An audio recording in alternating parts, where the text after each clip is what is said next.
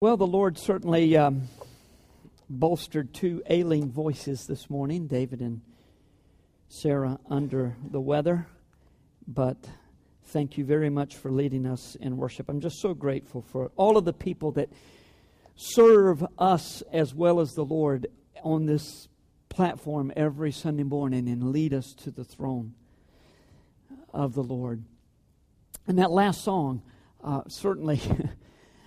prepares our hearts. Strip away everything that is of me, that is not of you, and lead me to you. And your fire, your holy fire, needs to do that. Well, we are talking about the spirit filled life this morning. Have you ever read the book, seen the play, watched the movie Les Misérables? Have you ever seen that? Let me see the Les Mis fans in here. Okay, about just a little under half of you.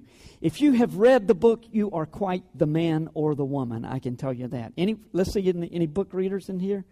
All right, several, quite a few. Men and women don't mess with the people that just raise their hand. That is, it's a book that's about that thick.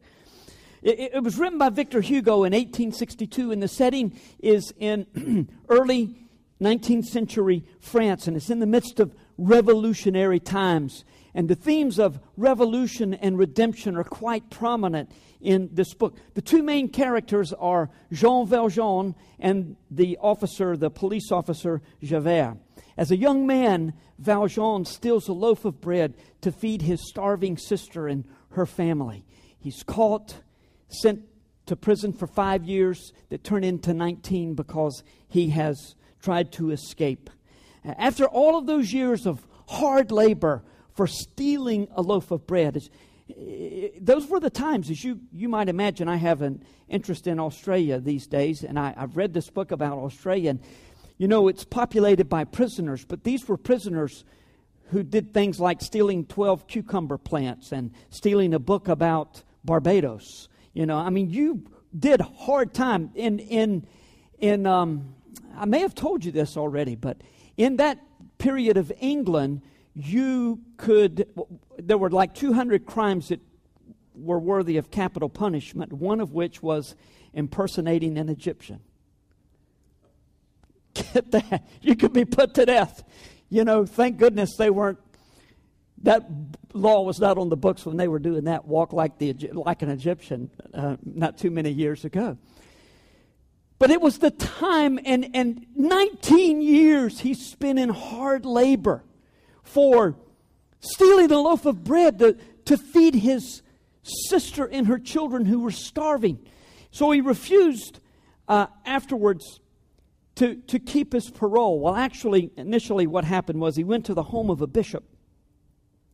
He, he was released into the, um, under the custody of uh, Officer Javert, and Valjean goes to this bishop's home and he steals a bunch of silver and, and hits the priest in the head and he's bleeding, and the police catch uh, Javert and bring him back, and the, and the bishop shows him, and instead of saying, Yes, he's the one who stole my things, he says, Brother, you forgot something. You forgot this bag of silver here. This extraordinary act of kindness and mercy uh, prompt Valjean to be a different man. He throws off the yellow parole badge, goes underground, and his life completely changes. He becomes a wonderful, giving, gracious, kind, and thoughtful man. He becomes quite successful. And his success, of course, opens him up to public scrutiny, and Javert catches up with him some eight, nine years later. Valjean barely escapes, and the rest of their lives, it's a game of cat and mouse with Javert right on the heels of Valjean. The law doggedly pursues a man who has indeed broken the law, but who has been freed from the slavery of bitterness and, ironically, lawlessness. As I was thinking about this and preparing to share, if you've seen the Broadway play, you know, I've got all these songs running in my head, and so I'm liable to break out. I swear by the stars. Javert says, I am going, Lord, help me find this man and bring him to justice. Valjean is just going off doing good things. Well, years later, after the near capture of Valjean, Javert finds himself on the wrong side of a revolutionary band in Paris. And Jean Valjean has the opportunity to end this misery, this constant torture of looking over your shoulder, knowing that any moment may be your last moment of freedom. He can kill Javert. In fact, all he has to do is stand back and do nothing. But he speaks up and says, Don't kill this man, spare his life. This juxtaposition of law and grace is too much for a man who cares about nothing but the law. He can't reconcile these different ways of looking at life in his mind. Not long after he's been freed, once again, Javert catches Valjean. And if you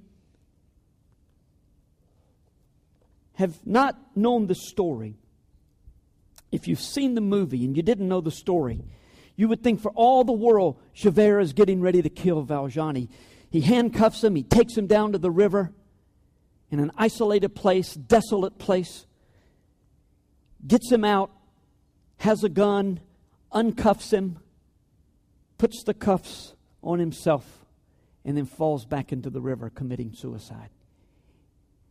Now, if you've seen the movie, Liam Neeson, who does a masterful job playing any role that he's ever in, is Jean Valjean. And he begins to walk away after years and years and years of being pursued by the law for breaking one little law, he walks away and it begins to, the, the gravity of the moment is all over his face, and the reality of his freedom begins to dawn on him.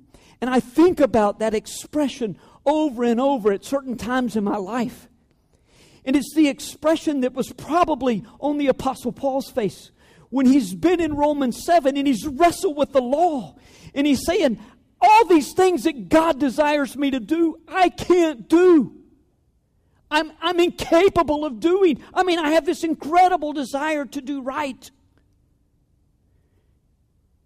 Mean, he had said early in the chapter in Romans 7 that the law was dead to him. It was almost as if the law was Javert falling back into that river, committing suicide, and freeing him from the consequences of the law. And yet, even as a Christian, he finds himself unable to live a life that's pleasing to God. Now, he's moving in to Romans 8. In Romans 7, Paul's fleshly efforts to keep the law were a disaster, and his failure nearly drove him crazy. He discovered, though, freedom from the consequences of law, but also freedom from the power of sin through the Holy Spirit of God. If you weren't here from last, uh, for last week's message about Romans 7, please let me encourage you. I'm always I always feel funny about doing this to say, hey, go find that message somewhere. Listen to it online. It's got CDs out there. But the truth of, of, the struggle that we have in Romans 7 and, and how we find victory in Romans 8 is so important, and, and, and how Romans 5, 6 to 8, 5, 6, 7, and 8 are all connected and talk about how we grow spiritually in the Lord. So please find a way or write me and I'll send you a written copy of the message. In, in the briefest reviews, briefest of reviews of where we are, Romans 5 tells us that all of us are identified and connected with Adam because of our sin and our, our relationship with him is constant for the rest of our lives. But the chapter also tells us that those who put their trust in Jesus, who have the faith that was called for in Romans chapter 4, place their trust and faith in Jesus Christ, are now identified with Jesus as well as Adam. That identity in Christ is described in detail in Romans 6, where we're told that we have a choice not to sin. We're not slaves to sin. We can say no to sin. But Romans 7 reminds us that the flesh is still very much active in us. And in addition to being connected with Jesus, Christians and Christ followers are still connected very much to Adam. And therefore, for me, a war is raging inside. Part of me very much wants to please God, and on the other hand, part of me very much wants to please myself, take care of myself, pamper myself. And I often find myself doing the very things that I hate. I hate them because of my new life in Christ. The apostle Paul came to a place of near despair in Romans 7:24 when he said, "Wretched man that I am, who shall deliver me from this body of sin and failure and misery and death?" And then he answers his own question in verse 25. And it gave him great hope for this life as well as the next. Thanks be to God through Jesus Christ our Lord. Even though I sin with my flesh, my heart's true heart's desire is to please the Lord. You know, we're going to be told in the latter part of Romans 8, we're not going there this morning, we're just going to the first 17 verses, but we're going to be told that there is such so much pain and misery in this life, but there is great hope at the end. And the first part of this this and, and hope for now too but in the first part of this chapter we're going to find that hope is not only for the future it is for now. We don't have to live as slaves to sin. Whatever that sin is whether it's temptations to, to do wicked things whether it's attitudes no matter what it is we have victory over sin in jesus christ through the holy spirit. We're going to break as i said this great chapter into two sessions. In the first session will be in these first 17 verses. If you would, please stand for the reading of God's word in Romans chapter 8. There is therefore now no condemnation for those who are in Christ Jesus. For the law of the Spirit of life has set you free from the law, set you free in Christ Jesus from the law of sin and death. For God has done what the law could not do weakened by the flesh. By sending his own Son in the likeness of sinful flesh and for sin, he condemned sin in the flesh, in order that the righteous requirement of the law might be fulfilled in us, who walk not according to the flesh, but according to the Spirit. For those who live according to the flesh set their minds on the things of the flesh, but those who live according to the Spirit set their minds on the things of the Spirit. For to set the mind on the flesh is death, but to set the mind on the spirit is life and peace. For the mind that is set on the flesh is hostile to God, for it does not submit to God's law. Indeed, it cannot. Those who are in the flesh cannot please God. You, however, are not in the flesh, but in the Spirit, if in fact the Spirit of God dwells in you. Anyone who does not have the Spirit of Christ does not belong to him.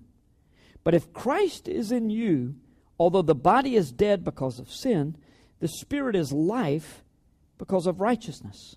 If the Spirit of Him who raised Jesus from the dead dwells in you, He who raised Christ Jesus from the dead will also give life to your mortal bodies through His Spirit who dwells in you. So then, brothers, we are debtors, not to the flesh, to live according to the flesh. For if you live according to the flesh, you will die. But if by the Spirit you put to death the deeds of the body, you will live. For all who are led by the Spirit of God are sons of God. For you did not receive the spirit of slavery to fall back into fear, but you have received the spirit of adoption as sons by whom we cry, Abba, Father. The Spirit Himself bears witness with our spirit that we are children of God. And if children, then heirs, heirs of God, and fellow heirs with Christ, provided we suffer with Him in order that we may also be glorified with Him. Let's pray. Father, open our hearts to not only the truth of this word, but Lord, open us to the place that we yield to the Spirit of God, and this becomes not only theory but reality for us. That we find the means to the life that pleases you. May we not look within, but look to you. In Jesus' name, amen. Thanks and be seated. The Holy Spirit, what do you think of when you hear his name? Uh, uh, in, in the first place, do you even think of the Holy Spirit as a hymn? Or do you think of him more as an it, some sort of mysterious power that is available to us, but not necessarily on our terms? We just kind of have to come at it the way that, well, he just does what he wants to, when he wants to, sort of like the picture of the Holy Spirit that you get in the, the book, The Shack, that's just kind of ethereal and unknowing, and you don't really have any control over him.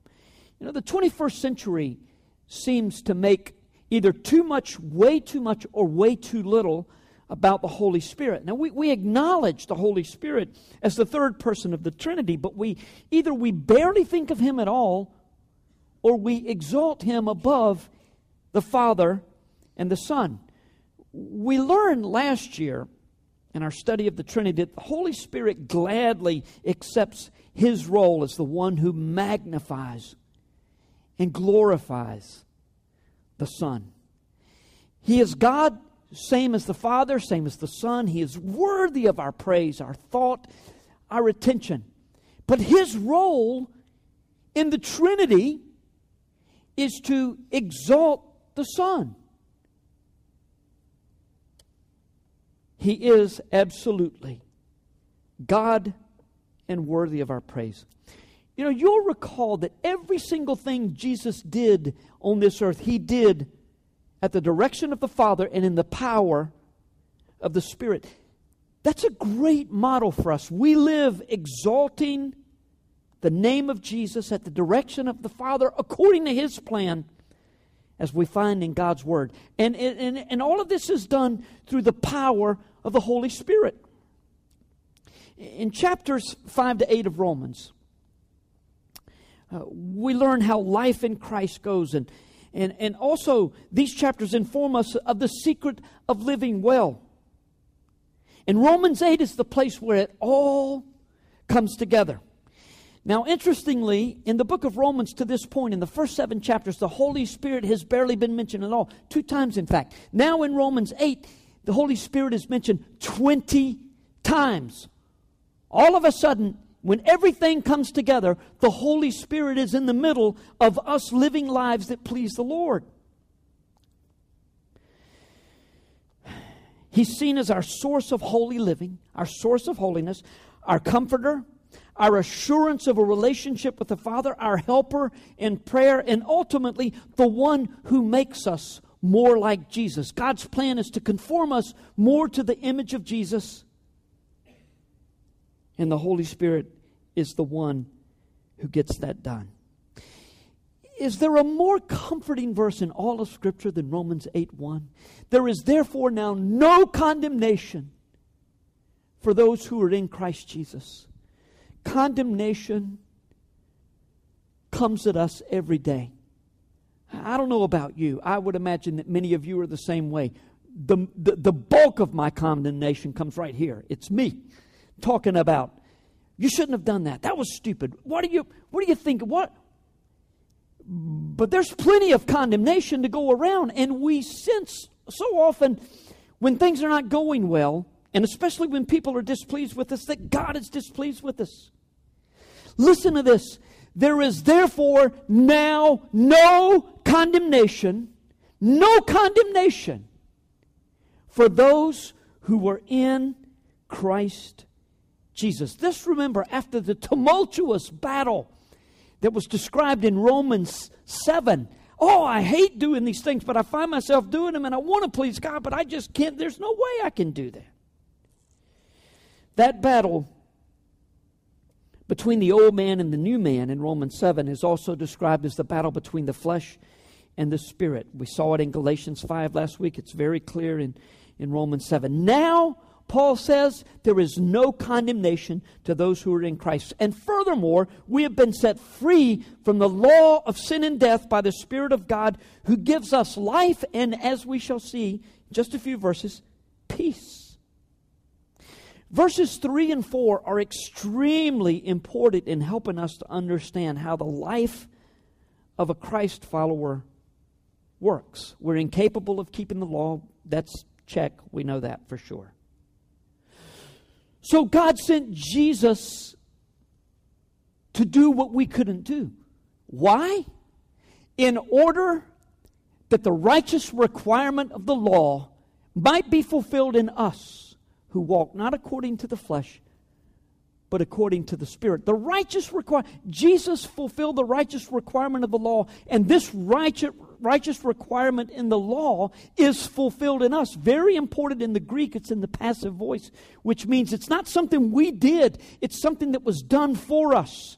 He fulfilled the righteous requirement of the law in us. Now, what does that mean? Does it mean that the righteous requirement of the law is met so that we can stand before God and get into heaven even though we don't deserve it? Because we've placed our trust in Jesus? Or does it mean that He actually enables us to keep the law of God and to meet the righteous requirement of the law of God? What does it mean? Well, is this so often in the case in Scripture? The answer is yes. It's both. We stand before God because of Jesus and we live a life finally that fulfills his plan all the way through us because of Jesus living in us. We do not keep the law in order to be to be saved, but we keep the law because we are saved. Because we are saved, we keep the law. God not only made a way for us to stand accepted before Him, but He also made a way for us to walk in a manner that's pleasing to Him. He made this, this life possible. Now, look, there, there are plenty of times where Romans 7 is going to rear its head.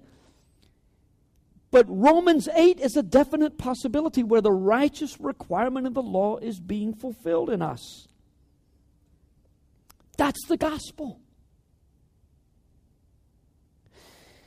How is it possible to please the Lord with the image of Adam still stamped indelibly on our souls?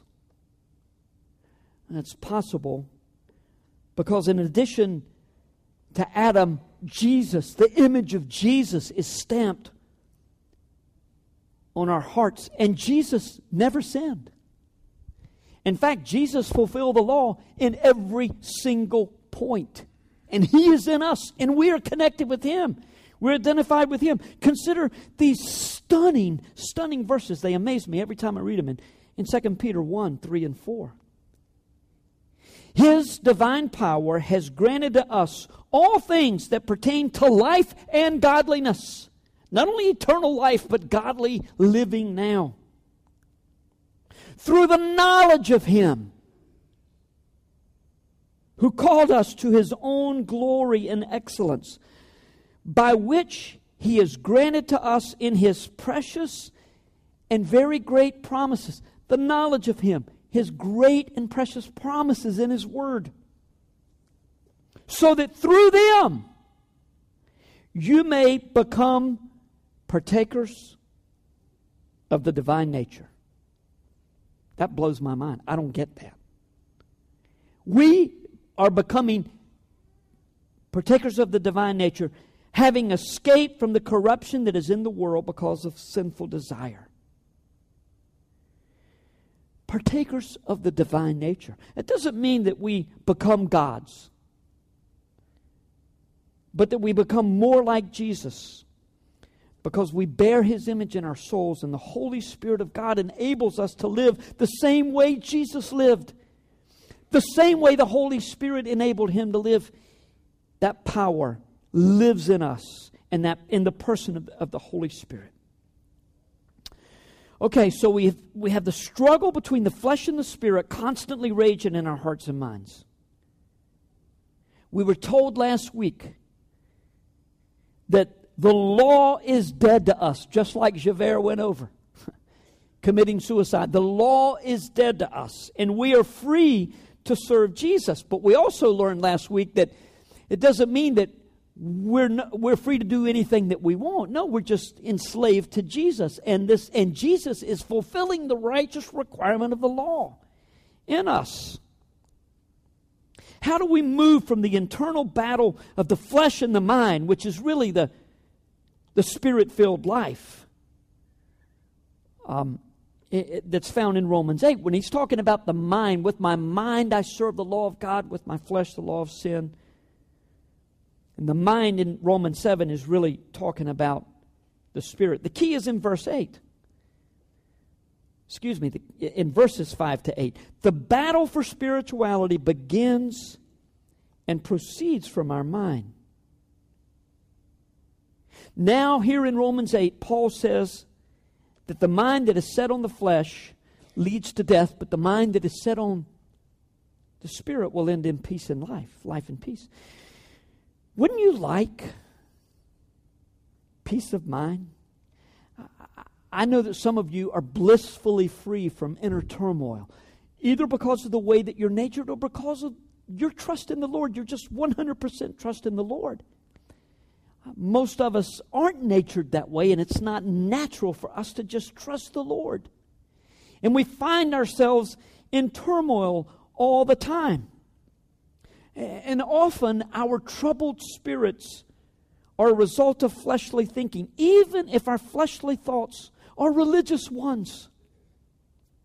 Hey, it is such, it is such a temptation once we become Christians to either move toward legalism, once again, getting all wrapped up in the law, and then we become self righteous, or to move toward liberty where, hey, I'm free, I'm freed from, from the consequences of law, so I can live any way I want to live ditches on both sides, and, and it's difficult to stay on that narrow road that is leading to the narrow gate.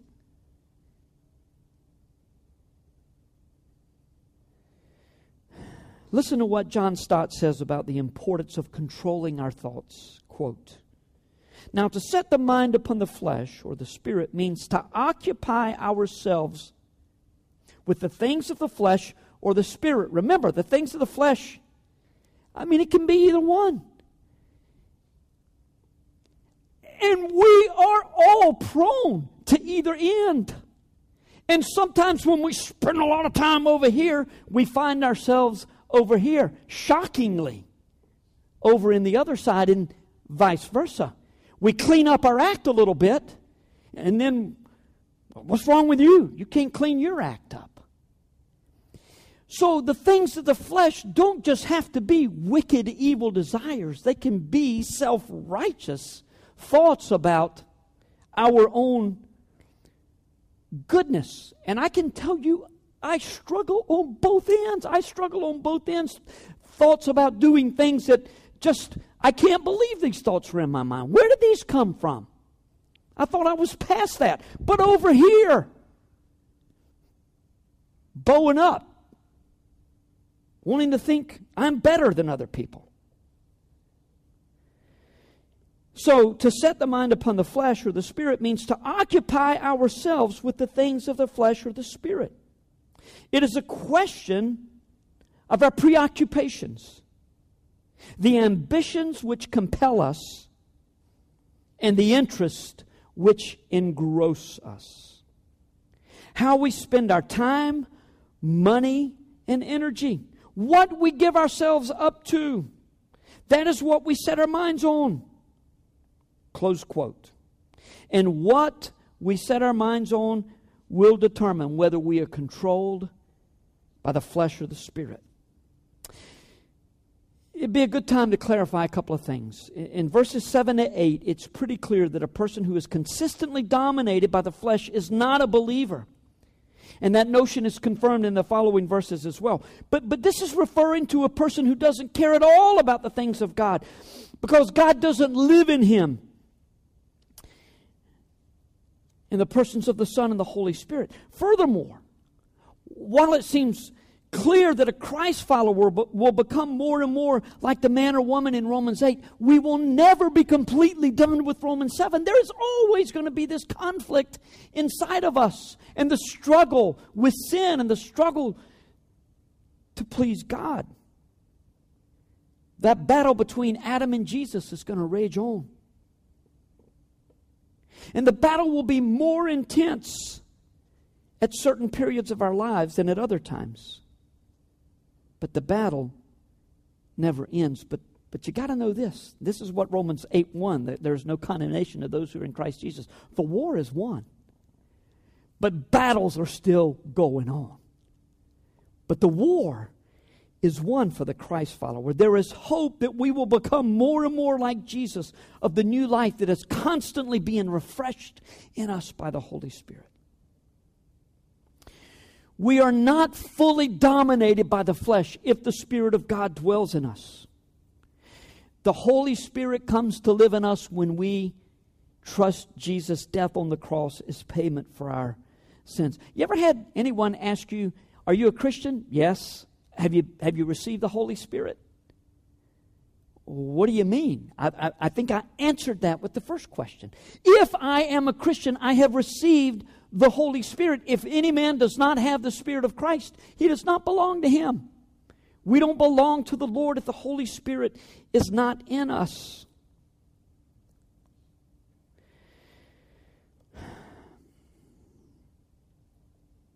And since the Holy Spirit does live in us, the same power is available to us that raised Jesus from the dead.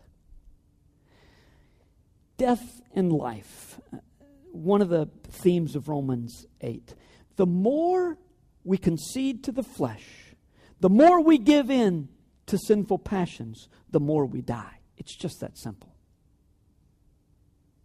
The more we yield to the flesh, the more we die. At the same time, the more we yield to the Spirit of God in our lives, the more we live. Just like Jean Valjean is, he's walking away from this scene where his nemesis has killed himself and the law is now dead to him. And the reality of freedom begins to overtake him. That, that's the way it is with us as we begin to walk in the Spirit. A lot of people walk away from natural restrictions, God, restrictions that God has put in place, like parents or, or like marriage vows, and, and they, they think, finally, I'm free. I'm no longer under the thumb of this law, this person who has made my life miserable. And I can do anything that I want to. To walk anywhere in the flesh is to walk toward death. Think about it. To walk anywhere in the flesh is to walk toward death. To walk in the spirit away from sin is to walk toward life. And notice we are to actively seek to put the, the flesh to death. We have an obligation, in fact, to walk in the spirit. In other words, wherever we find sin in our lives, we're to deal with it radically, confess it, repent of it, put barriers up to keep us from falling into that sin again, walk away from it. In other words, put sin to death as we find it. You know what your weaknesses are, and you know what gets you into trouble. Deal with that, put it to death through the power of the Holy Spirit. The problem for us is it's, it's not the weaknesses that, that really shock us when, when our weaknesses come at us, temptations come at us. We understand that, we expect that. What's really tough is when we are attacked in our strengths. And we think, I, I can't believe I did that. I would have never done that. I, how did that happen? It's all of the flesh when we are serving ourselves, and it's all of the spirit when we're serving the Lord. It is a contradiction for the Christ follower to live as though he or she has no relationship with the Lord. Ruin, redemption, relationship. That's the cycle of the gospel. To be a Christ follower is to enjoy, to enjoy a unique relationship with the Father. To believe the gospel is to be brought into the family of God where we cry, Abba, Father. Now, I know you want Abba to mean daddy or papa. I'm sorry, it just doesn't mean that. It means father. It's actually a term of respect in the Aramaic, but it is definitely a unique relationship. I'm certain that the words of the Lord in Gethsemane, where Jesus cried out, Abba, Father, were on Paul's heart and mind when he said, This is what we cry because of the Spirit that lives in us. We enjoy this special relationship with the Father because we've been adopted into His family. Adoption was far different in the first century than it Roman Empire than it is today. Uh, adults were often adopted by the wealthy to be brought into uh, line for an inheritance. Sometimes emperors would adopt their successors or the ones that they intended to be their successors. And so it's a big deal that Paul says we are adopted and have become fellow heirs with Christ. Although our inheritance may not seem to be all that great if we have a short term view of the gospel. Following Jesus will involve suffering because of sin in this world. Not our own sin necessarily, but the sin of others and just the creation that groans, we're going to talk about next week because of sin. But sin need not dominate our personal lives. In fact, suffering, especially suffering for the right reasons and in the right way, brings us closer to God's glory. And verse 17 sets us up for the last half of Romans 8, which we are going to be blessed to enjoy next Sunday morning. This morning, though, we're going to close with a prayer from Ray Ortlund Jr., written in response to our text. And then Drew is going to come and lead us as we gather at the Lord's table. Father in heaven, I want to learn what it means to mortify the deeds of the flesh by the power of the Spirit. I want to live. I want to live as a child of God. I want spirit empowered destruction of sin along with new holiness of life in deep personal communion with you. Blessed Holy Spirit, lead me along step by step into these experiences, whatever it takes. Lead this generation of your church there as well, O Lord, for we are being overwhelmed with the tidal wave of sin here in the modern world. Spirit given holiness, Lord, flood your church with a renewal of spirit given holiness today. In the holy name of Christ. Amen.